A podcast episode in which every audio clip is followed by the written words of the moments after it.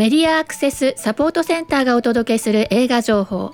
映画見に行こう。第102回目です。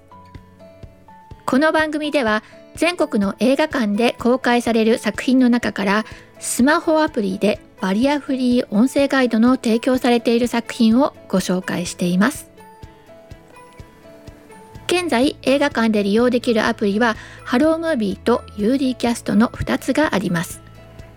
それぞれ対応する作品が異なり公開日に、えー、対応が間に合わない作品もあるため番組では対応アプリと対応開始日をご案内しています。アプリのインストール方法についてはニポラチャンネルで日本ライトハウスのスタッフが詳しく紹介しているのでそちらでご確認ください。番組 YouTube の詳細欄にもリンクを貼っておきます。番組の後半ではさまざまな立場のゲストをお招きして、えー、映画体験に関わるインタビューを行っています。えー、今回はですね山形県の展示図書館の主催する映画鑑賞会についてですね、まあ、主催者の担当者と、参加者のお三方にお話を伺うことができました。今週末音声ガイドとともに公開される作品は1作品。7月26日金曜日。公開日から対応の異動辞令は音楽隊。対応するアプリはハロームービーです。先週は「ハウバイオレンスアクション」「今夜世界からこの恋が消えても」「ワンピースフィルムレッド」の4作品がハロームービーに。サバ缶が UD キャストにと。5作品一気に対応が開始したのですけれども、ま今週は1作品です。そしてここのところよくご紹介しているランキングなんですけれども今回はですね9位に先週公開したバイオレンスアクションが加わったほかは、まあ、特に大きな変動はありません。それでは早速今週末8月26日公開の移動事例は音楽隊音楽隊っていうだけのことはあってねま音楽がね、えー、たくさん登場するわけですけれどもこちらは「ミッドナイトスワン」という作品のえ内田英二監督の作品です。ミッドナイトスワンご存知ですかね？こちら2020年に公開されて大変評判を呼んだんですけれども、まあ、これについてはまた後ほどでその監督が阿部寛を主演に迎えて送る人情ドラマです。まあ、違法すれすれの強引な捜査が問題視されて音楽隊に移動させられた現場一筋の鬼刑事が、まあ、楽団の隊員たちとの交流を通して再生していく姿を描くということですね。今回もですね、えー、合成音声くんにストーリーをちょっと紹介していただきましょう。部下に厳しく犯人逮捕のためなら手段を問わない捜査一課のベテラン刑事成瀬司。高齢者を狙ったアポ電強盗事件を捜査する中で令状も取らず強引な捜査を繰り返した結果広報課内の音楽隊への移動を言い渡されてしまう。不本意ながらも音楽隊を訪れる成瀬だったがそこにいたのは覇気のない隊員ばかり。捜査一課の若手刑事を磯村隼人。音楽隊のトランペット奏者を清野奈々主人公の母親を倍賞光子が演じます清野奈々は今上映中の「キングダム2遥かなる大地へ」にも出演していて、まあ、謎めいた戦士としてね活躍しているんですけれどもこちらの作品では、まあ、交通課の仕事とえ子育てを両立しているシングルマザーという役です。随分違う役ですよね。でですね。え先ほどちょっと言っていた「ミッドナイトスワン」なんですけどこちらのハッピエイト書館でシネマデイジーにもなってますしあとノベライズもね、えー、転訳翻訳されてました。これはあのトランスジェンダーの主人公とあのー、まあ、いわゆるネグレクトみたいな感じで親の愛情を知らない女の子の疑似親子のようなね愛の姿を描いた作品。こちらは、まあ、内田監督のオリジナル脚本というねそういう作品ですね。あのこちらもあの、まあ、ちょっとねすごくこう心が痛くなるような、まあ、あの切ない話にはなってるんですけどもあの、まあ、これもいい作品だったのでで、まあ、ちょっとトーンの違うねあの、まあ、ユーモアなんかもね含んだ今回の、移動時では音楽隊。8月26日金曜日公開日から対応。119分。対応のアプリはハロームービーです。そして今後の作品ですね「アキラとアキラ」こちら8月26日に公開なんですが対応が開始するのは9月9日からなのでご注意ください。半沢直樹シリーズで知られる人気作家池井戸潤の同名小説。こちらドラマにもねなってたりしたんですけれどもこちらをですね竹内涼真と横浜流星の主演で映画化となります。とはヘルドックスがですね9月16日公開日から太陽でクライムアクション、え深町明夫の小説ヘルドックス地獄の犬たちの映画化。主演は岡田准一です。そして同じく9月16日公開日から太陽で川っぺりムコリッタこちらはですねかもめ食堂の、えー、監督ですね。が2019年に発表したオリジナル長編小説の映画化。主演は松山ケンイチということです。映画のご紹介は以上で今回のインタビューは山形県立展示図書館の主催する映画鑑賞会について担当の西田達也さんと鑑賞会参加者の多田博也さん。飯野匠さんのお三方からお話を伺いました。あこんにちは。こんにちは。はじめまして。はじめましてです。よろしくお願いします。聞こえますか？はい聞こえてます、えー。私の名前は誰でしょう？あ誰に言ってるんですか、それ。多田博也さんでしょうか。正解です。よろしくお願いします。お願いします。お願いします。はじめまして、私は、じゃあ改めまして、え NPO 法人メディアアクセスサポートセンターの徳江さやかと言います。よろしくお願いします。よろしくお願いします。今回、えー、本当にひょんなことから皆様の活動を知りまして、えっと、映画館の方から問い合わせがあって、バリアフリー上映会をしたいんだけれども、あの視覚障害者の方たちと一緒にやるんだけれど、字幕を見るためのメガネの貸し出しをね、えー、貸し出しの台数をちょっとイベント用に増やさせてもらえないかっていう問い合わせが来て、で、そんな活動してるんだって思ったんですね。じゃあそこで実行なさってた図書館さんの直接連絡しようと思って、えー、西田様にご連絡を差し上げた次第でございます。山形の図書館って映画館すぐ近くにありますね、フォーラム。そうです、そうです。はい。まさに第1回目の映画鑑賞会をそこに話持ちかけたときに、そこの支配人様が、あの、快く承諾してくださって、あの、無料で貸し切りにしてくださって、あの、始めたっていうのが最初の、まさにそこのフォーラム山形。まあ、山形では由緒あるっていうか、かなり老舗の、とんがった映画館なんですけども。そもそもその映画館で映画を見る活動をしようって思ったこときっかけ、はい、みたいなものを教わろうかなと思うんですが、その前に皆さんの好きな映画のタイトルとか、まあ、あるいはジャンルとか教えてもらってもいいですか？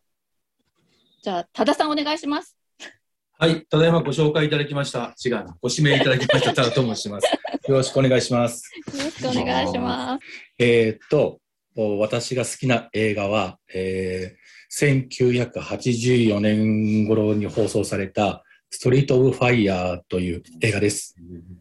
えー、かなり古いんですね。うん、私が多分中学校1年生か小6ぐらいの映画だったと思うんですけども、それをまあテレビで見たんですけども、すごい衝撃を受けましたね、あの映画は。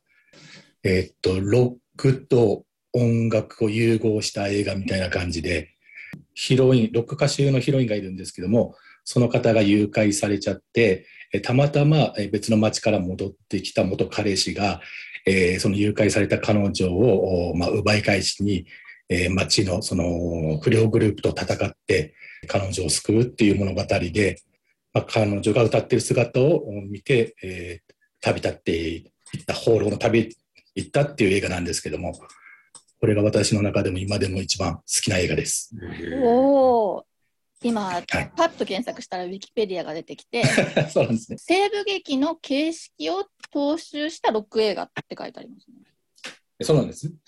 あのば完全懲悪じゃないけど、まあそういうこう敵と味方がいてみたいな、そんな感じですね。そうだ、そんな感じです。で、アクション映画であるというふうに書いてあります。そうです、そうです。なるほど。見え方の具合とか教えてもらってもいいですか？えっと、私は、えー途中から見えなくなった中途視覚障害者で、はい。今はもう明かりしか感じてない状態で、中、中年前ぐらいからかな。はい。なのでそ、の、じゃあ、ストリート・オブ・ファイヤーをご覧になった時は？あ、見えてました。じゃあ、見えて映画館に行ってた時期が結構長いってことああ、ですね。長いです、長いです。うんうんうんうんで映画もともとお好き？ああ。そそれがきっかけでお好きで、うんえっと、邦画と洋画だったらどっちかというと洋画をご覧になる感じあです。、洋画です。うん。はい。なるほど。わかりました。ありがとうございます。いえいえ。では、飯野さんもよろしいですか？私は飯野と申します。えー好きな映画ですと、まあ、洋画をよく見るんですけれども、アイアンマンでしたり、ダイハードでしたり、まあ、様々ありまして、はい。えーまあ、主に SF 映画なのかなっていうふうな感じですね。はい。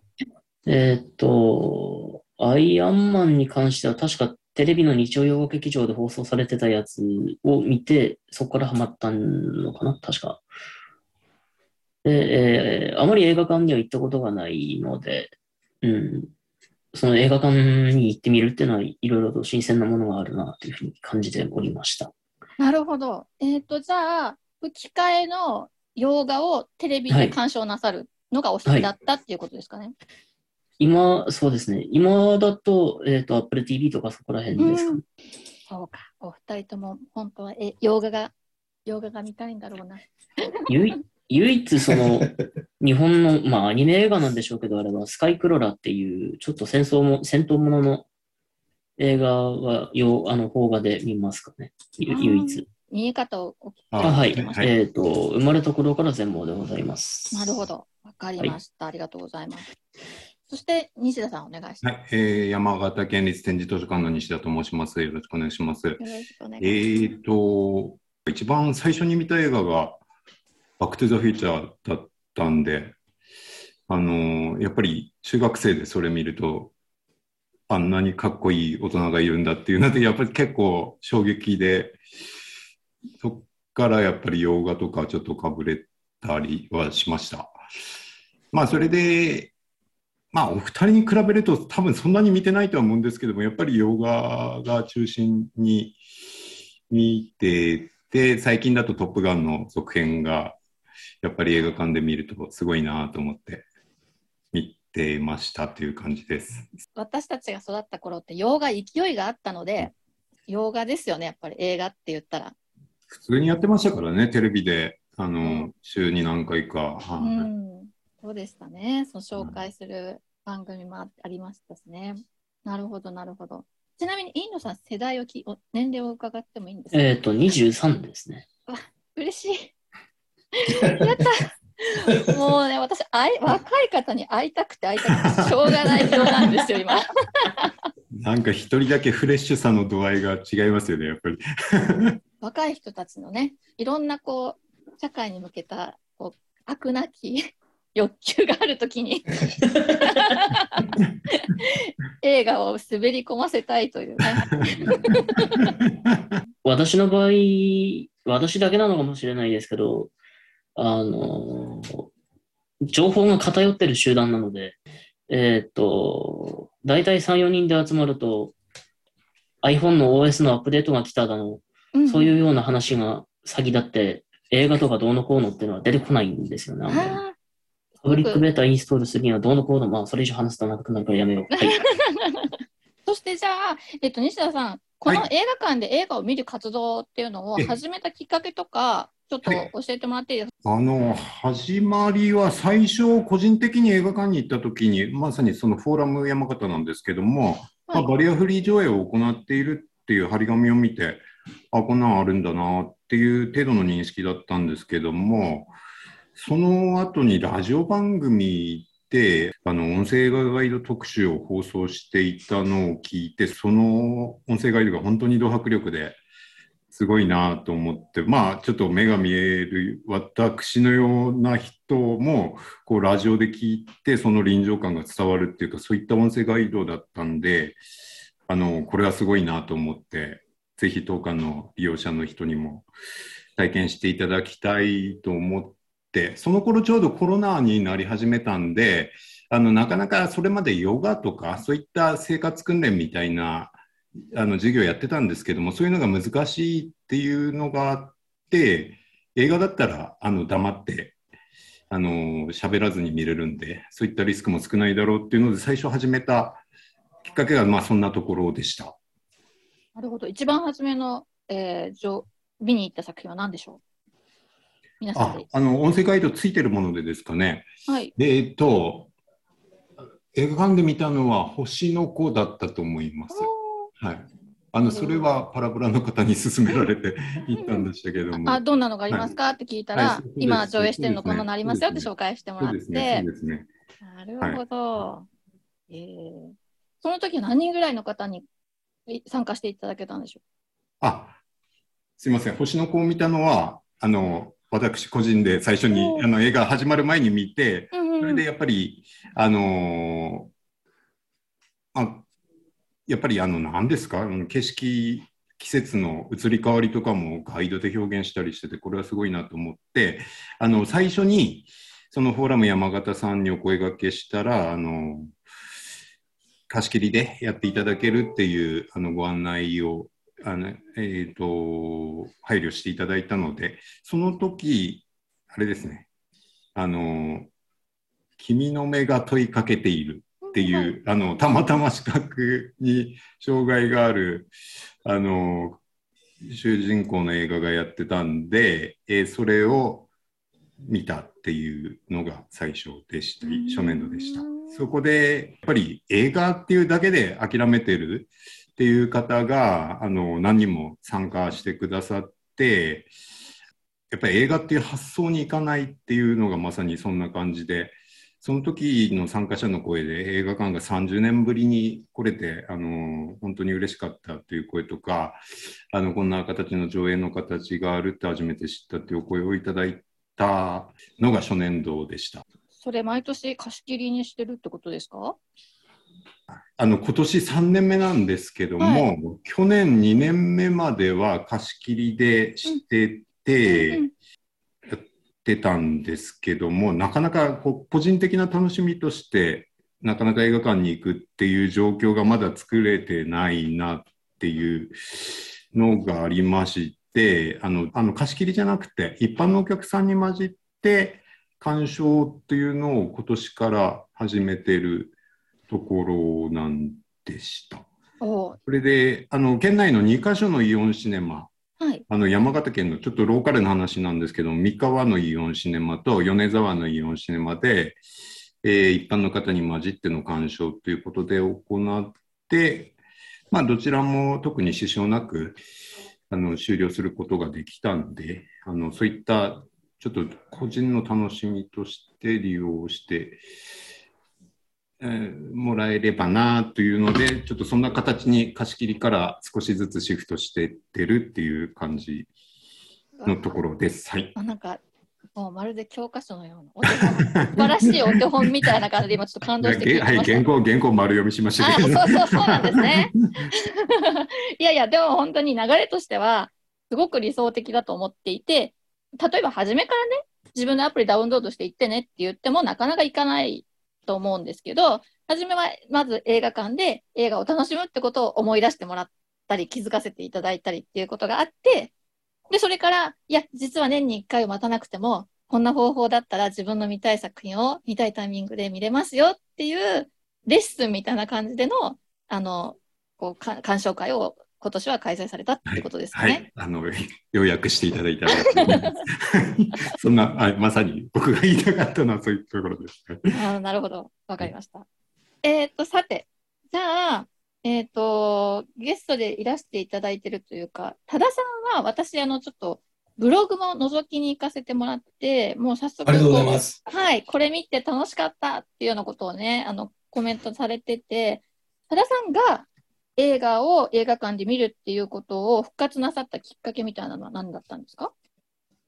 うーん、まあ、格別復活とかっていうのはないんですね。はいあの、ずっと見てきてたので、はい。何の抵抗もなく、ずっと映画鑑賞は目が見えなくなってからも見続けてたので、おお。音声ガイダンスがなくても、いや、いいですね。はい。数年前たまたま、こう、なんか音声ガイダンス的なものがないかなって自分でネット検索してたんですね。はい。その時にたまたまハロームービーとか、はい。ちょっとヒットしまして、あ、こういうのができたんだ、嬉しいなっていうので使い始めて、まあ、最近でも、去年か？去年、天図書館さんが、えー企画してくださった、えー木賀拓哉さん主演のマスカレードナイト？そうです。っていう、はいうん映画を見させていただいたり、最近ですと、キングダム2なんかを自分たちで、自分で見に行ったりはしてます。なるほど。2回、二回見に行ったっていう話。あ、2回見に行っちゃいました。初日と、キングダムはうん、はい確かに。あれ、切ない話なんですよね、実は。そうですね、かなりね。うん。うんそうそうまあ、今一番ハマっているかな、キングキングダムは。キングダム、ハマってらっしゃいますうんか、あはいはい。なんか、アニメのままだな。アニメも見てるんですね。ああ、はい。うん。うんそれで、まあ、全部ストーリーがわかるので、なおさら面白いし、まあ、うん今回は、あの、出演してくださった俳優陣がすごく豪華な方ばかりで、まあ、豊川悦司さんとかね、佐藤浩市さんとか出てたんで、うんあこれはすごいなぁなんていうふうに思いながら、まあ、映画鑑賞、キングダム2回も鑑賞してしまいました。おお、素晴らしいです。はい。え、これ2回っていうのは、はじめ、2回とも音声ガイド付きですか？それとも片方はなしでとかっていうふうに分けてらっしゃるんですか？えっ、と、両方とも音声ガイダンスですね。はいな。るほど。うんで、えっ、と、それとは関係なく、ガイド関係なく、えっ、と、今でも洋画とか、あそうですね。うん、ないものもありますのでね、やはり。ううん、んないものはないもので楽しんでます。で そして、飯野さんがこちらにはい。参加してくださったのは、えーどんな感じでしょう？映画はごひご一人でもご覧になってるんですかね？えーっと、一人で見に行った、まあ、あの、ヘルパーさんと一緒に見に行ったのが1回ですかね。で、えーっと、残りは、その、多田さんと一緒にうん。見させていただいた感じですね。えー。一人で一回はいつ頃いらっしゃったんですか？去年の、えーいつでしたっけか、えー、10 11月でしたっけかね、老後の資金がありませんっていうはい。映画だったんですけれども、はい。あの図書館さんの方で主催していただいて、うん。で、えー見て、はい、ちょっと補足いいですか、そこは。あの、実は、あの、マスカレードナイトを見に行った時にあるミステリーチックなもので、あの、多田さんとか犬さんは、あの、内容よく分かったっておっしゃってくださったんですけども、うん。参加なされた方で、あの、分かりにくいっていう意見が殺到しまして、これのリベンジで老後の資金がこれだったらいけるんじゃなかろうかというので、リベンジでやったところ、あの、みんな大笑いして大好評だったっていうああ、なるほど。はい、補足ですいません。そう、作品によって全然やっぱりね、あの、違いますよね。初心者向きの作品と初心者向きじゃない作品って明らかにあると思います、私も。ああ、そうなんですね。アクションがあったりとか、あと、今時のこうパッパッと画面がどんどん切り替わっていって、こう話の時間軸が前後しやすかったりとか、まさにマスカレードナイトですね。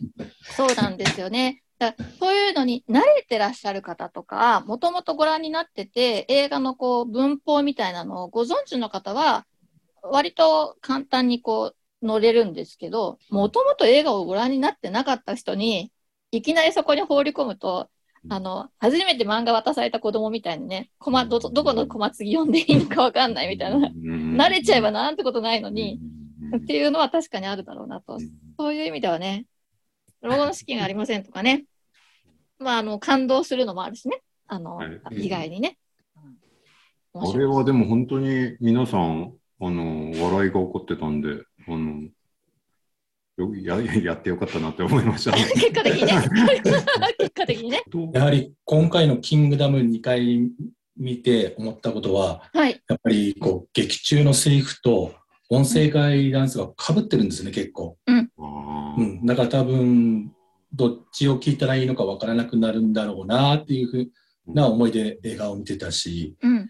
まあ、要所要所で、ここもう一言欲しいななんて勝手にも、うん私、勝手に思いながら見てたっていうのもあったんで、やっうん。ぱり音声ガイダンスをつけるってすごく難しいななんて思いながら、うんまあ、2回目は余裕を持って鑑賞してましたね。そうなんですようね。んもう、ぜひ今度、じゃあ、多田さんや飯野さんも、あの、モニター会をね、あのお今回、ガイドを作るとき、モニターさんに来てもらうんです。うんはい。あの、もう全然、そのさ作ってるタイミングでですね、制作の人とかと一緒に一日がかりで、こう、作ったガイド、初稿をね、みんなで聞き直して、でこれで通じるかとか、確認する日があるんですね。今度、若い人も欲しいので、飯野さんとか、多田さんとか、ご協力ください。あありがとうございます。若くてありがとうございます。多田さんはね、あの、若くないんですよね。あわそうなんですよ。私もだからもう本当若い人にこのゆ譲りたいと思ってるんですけど、うん、だから多田さんはもう、こう、ちょっとスキルを身につけていただいて、若い人にね、あのアドバイスする立場にそうそうなっていただいて。そうですね。はい。おっしゃる通りでございます。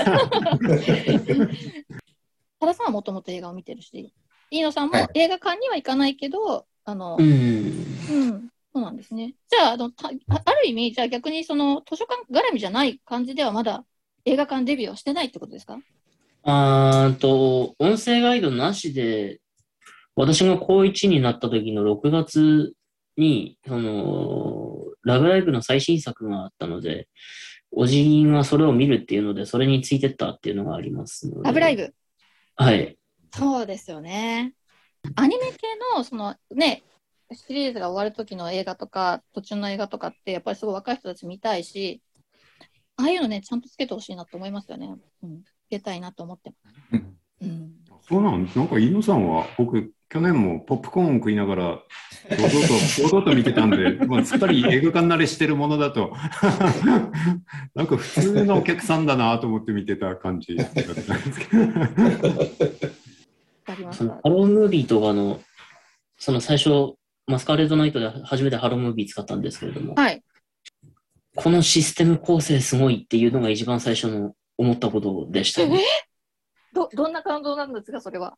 嬉しい。あの、アプリの、そのアプリをどう作ったら、えその映画のセリフとの間でタイミングよくできるんだっていう、あそのデータベースの構築法ってどうや、何をどうやってるのっていうところが気になってきて、最初は映画入ってこないっていう。ので、終わった後にシステムすげえ、システムすげえ、そこじゃないんだよっていうふうあ。いにやいやいやいややありとりが2、3回ほど発生しておりました。ありがとうございます。あお二人ともシネマデイジーで映画はどうですか？聞きますか？いや、はい。ああまり聞かないですね。ああ、飯野さんは？私は、あの、シネマデイジーを知ってからは聞いてます。おお。使いやすいですか？そうですね。あの、いちいち見える人にこれ何？あれ何？っていうふうに聞かなくていいんで、うん。自分が見たい時に見たい分だけ見見るっていうスタンスが取れるので、いいなっていうふうに思う反面、そのうん、音声ガイドなしの映画で、その効果音とか聞くのが好きだったので、うん。その、音声が、あの、音声が余計だっていうふうに思ってたこともあったんですね。うんうんで、うーん、ハロームービーか、それどうなんだろうね、なんていうふうなことを思いながら見てたんですけれども、うんはい。やっぱりシネマデイジーと一緒で音声はあった方がいいな。まあ、なくなくても理解できるところはあるけど、ありなし両方選択できるって一番いいことなんだなっていうふうにおあの気づかせていただくことができました。あーただあれですね、どうしてもボリュ劇場によってこう、ボリュームが違うし、座った席でスピーカーとかの位置も違うから、うん。負けることありますよね。ハロームービーの音が、あの、映画館の音に負けちゃって、こう聞き取れないような。あの、ハロームービーを iPhone で使う場合は AirPods Pro 必須アイテムだなっていうふうには正直思うところです。おー、この外部音の取り込み方とかってのも変えられるので、おー、あの、負けないように調整するっていう楽しみもあるななんて勝手に個人的に楽しんじゃってますけども。あ、ありがとうございます。もう本当に若い人たちのそういう響くっていうのがね、嬉しいですね。え、伊藤さん、い今は、え、学生さんですか？いや、えっ、と、多田さんの下で働かせていただいております。多田さんは何を？会社ですか？はいはいはいいやまあ、あの、飯野さん、まあ、視覚障害者の方を雇用して、はいまあ、さまざまな情報を発信しているっていう事業とか、はいまあ、あとは同行援護養成講座なんていうのを実施したりしてます。あなるほど。いじゃあもう本当にじゃあ井野さんにはいろんなこう知識を身につけて発信してってもらうっていうのはそうですね。もう多田さんの本本本本望でもあるわけですね。そうですね。はい。あなので。無理くり映画館にも連れて行ったりもします。なるほどなるほど。はい。はい。これに行ってきなさいと。なるほどなるほど。はい。じゃあはい。逃げ出されないようにしないといけないわけですね。そうです私たちは。ねはい。大事にしましょう井野さんをね。はい。はい。よろしくお願いします。はい。はい。じゃあなんか実際お会いしに行けるのを楽しみにしておりますけれども、ひとまず、はいえじゃあ番組としてはえインタビューはえ以上とさせていただきます。はい。長い間お付き合いいただきましてありがとうございましたあ。りがとうございます。ありがとう。ございました。インタビューは以上です。日本各地でこのような活動が広がりつつあることを嬉しく思っています。ぜひお聞きの皆様の地域での活動も教えてください。それではいつもながらのマスクからのお知らせで番組を終わりにいたしましょう。アルファベット MASC 漢字で映画で検索するとホームページにたどり着くことができます。またサイトのトップページにある映画映像のバリアフリー化を学ぼうからはバリアフリー字幕や音声ガイドのオンライン講座に参加しま参加できます。そしてこの番組へは映画見てきたよはもちろんこれ期待してますなどぜひ教えてください。そうですね。なんかちょっとアプリの、ね、不具合があったよなんてこともね遠慮なくあのお知らせください。私たちもね再現してみたり検証してみたりいたしますのでねあのちょっと不安になるようなことがねあったら教えてください。また各地での活動の告知などお寄せいただきましたら紹介していきたいと思っておりますのでよろしくお願いします。以上メディアアクセスサポートセンターから徳江さやかがお伝えしました。ではまた来週。